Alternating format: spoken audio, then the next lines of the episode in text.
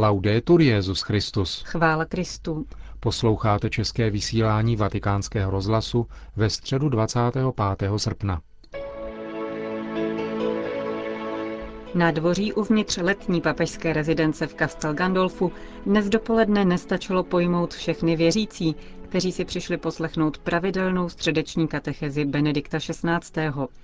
Mnozí z nich proto museli zůstat na náměstí před rezidencí, odkud sledovali průběh generální audience z velkoplošné obrazovky. Benedikt XVI. dnes řekl, e Drazí bratři a sestry, v životě každého z nás existují osoby, jež jsou nám drahé a jim jsme obzvláště na blízku. Některé z nich jsou již v náručí Boží, jiné s námi dosud sdílejí životní pouť. Jsou to naši rodiče, naši příbuzní, vychovatelé. Jsou to osoby, kterým jsme činili dobře, anebo od nich se dostalo dobra nám. Jsou to osoby, o nichž víme, že s nimi můžeme počítat. Je však také důležité mít souputníky na cestě naší křesťanské existence. Mám na mysli duchovního vůdce, spovědníka, osoby, s nimiž lze sdílet vlastní zkušenosti víry. Ale myslím také na panu Marii a svaté.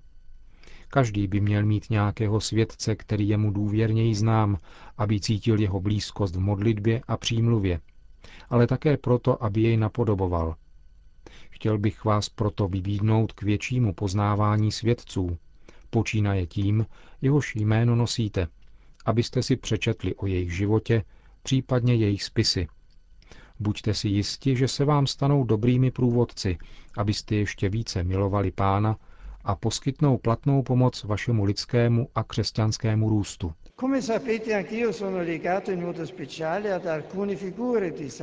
Jak víte, i já jsem zvláštním způsobem spojen s některými postavami svědců, mezi nimiž kromě svatého Josefa a svatého Benedikta, jejichž jména nosím, jsou také další.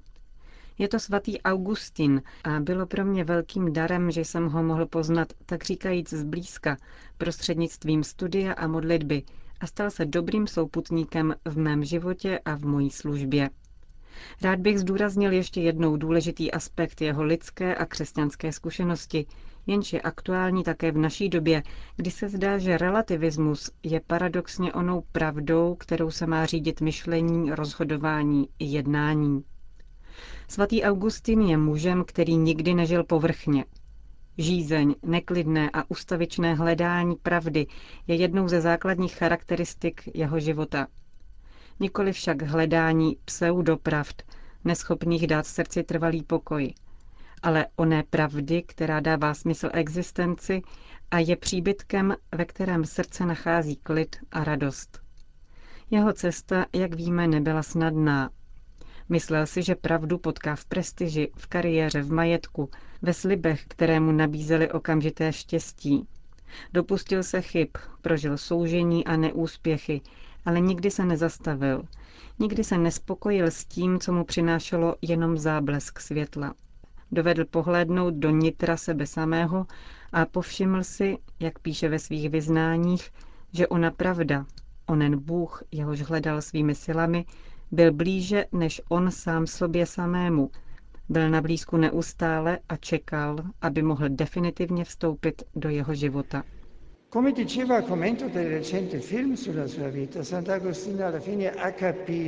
Jak jsem řekl, když jsem komentoval nedávný film o jeho životě, svatý Augustín během svého neklidného hledání pochopil, že není tím, kdo našel pravdu, ale že sama pravda, kterou je Bůh, jej dostihla a nalezla.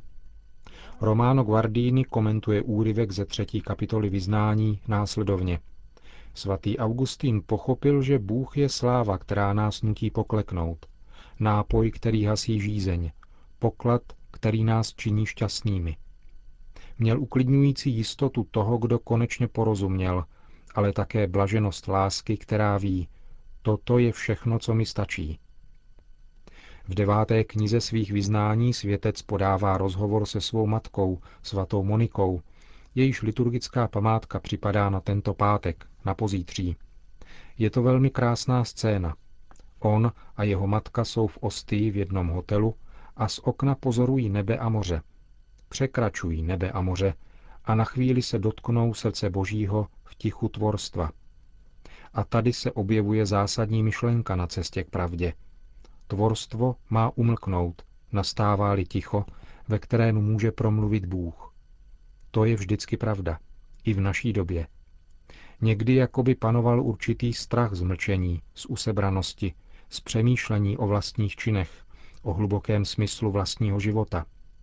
Často, jelikož to vypadá snadněji, se raději žije pouze pomíjivým okamžikem v iluzi, že dá nepomíjivé štěstí.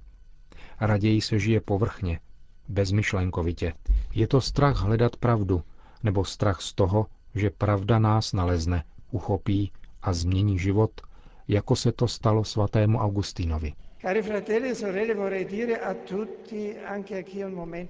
Drazí bratři a sestry, chtěl bych říci všem, i těm, kteří na své cestě víry prožívají těžkosti, těm, kteří se nepříliš podílejí na životě církve, nebo kteří žijí, jako by Bůh neexistoval, aby neměli strach z pravdy, aby cestu k ní nikdy nepřerušovali, aby nikdy nepřestávali hledat vnitřním zrakem srdce onu hlubokou pravdu o sobě samých a o věcech. Bůh neodepře darovat světlo, aby dal uzřít, a teplo, aby dal pocítit srdci, že nás miluje a touží být milován. Přimluva Panny Marie, svatého Augustína a svaté Moniky, ať nás na této cestě provázejí. L'intercessione della Vergine Maria, di Sant'Agostino e di Santa Monica ci accompagni in questo cammino. Po pozdravech v různých jazycích pak svatý otec obrátil pozornost k nynější situaci v Somálsku. Myslím na Mogadišo, odkud přicházejí zprávy o krutém násilí a které se včera opět stalo dějištěm dalšího krve prolití. Jsem na blízku rodinám obětí a všem, kteří v Somálsku trpí v důsledku nenávisti a nestability. Doufám, že se za pomoci mezinárodního společenství nebude šetřit silami na znovu nastolení úcty k životu a k lidským právům. Po společné modlitbě odčenáš udělil svatý otec všem své apoštolské požehnání. Sit nomen Domini benedictum. Adiutorium nostrum in nomine Domini. Benedicat vos omnipotens Deus, Pater et Filius et Spiritus Sanctus. Grazie per la vostra presenza. Auguri.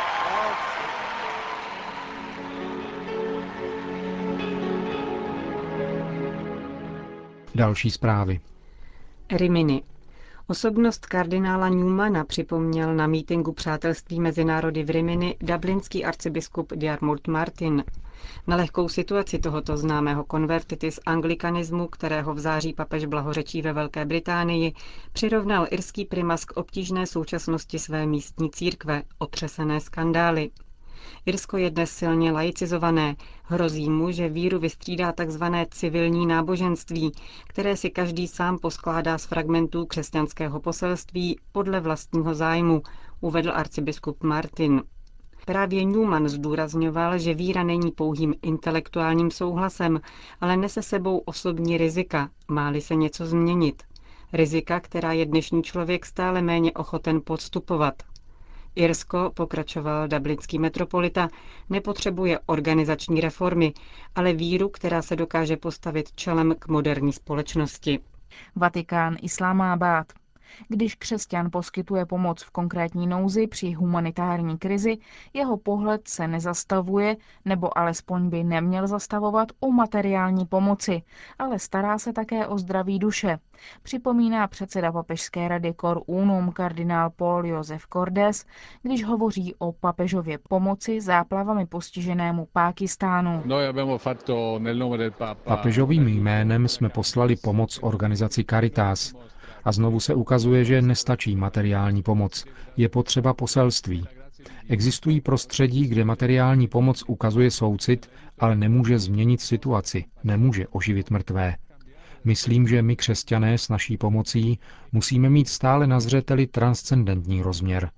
Existuje mnoho těch, kdo konají dobro. V této chvíli je důležité ukázat, jak postiženým osobám, tak těm, kdo poskytují pomoc, že s penězi mohou udělat důležité věci, ale že to nestačí. Je potřeba poselství, které přesahuje pozemský život. Havana. Arcidiecéze hlavního města Kuby zveřejnila jména dalších šesti politických vězňů, kteří budou v nejbližší době propuštěni z vězení a spolu se svými rodinami opustí Kubu.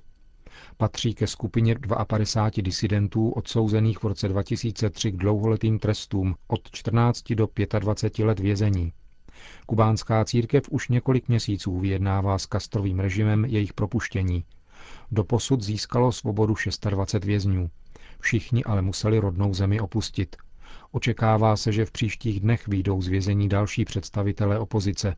Není ale zřejmé, co se stane s vězni, kteří odmítnou odejít do emigrace.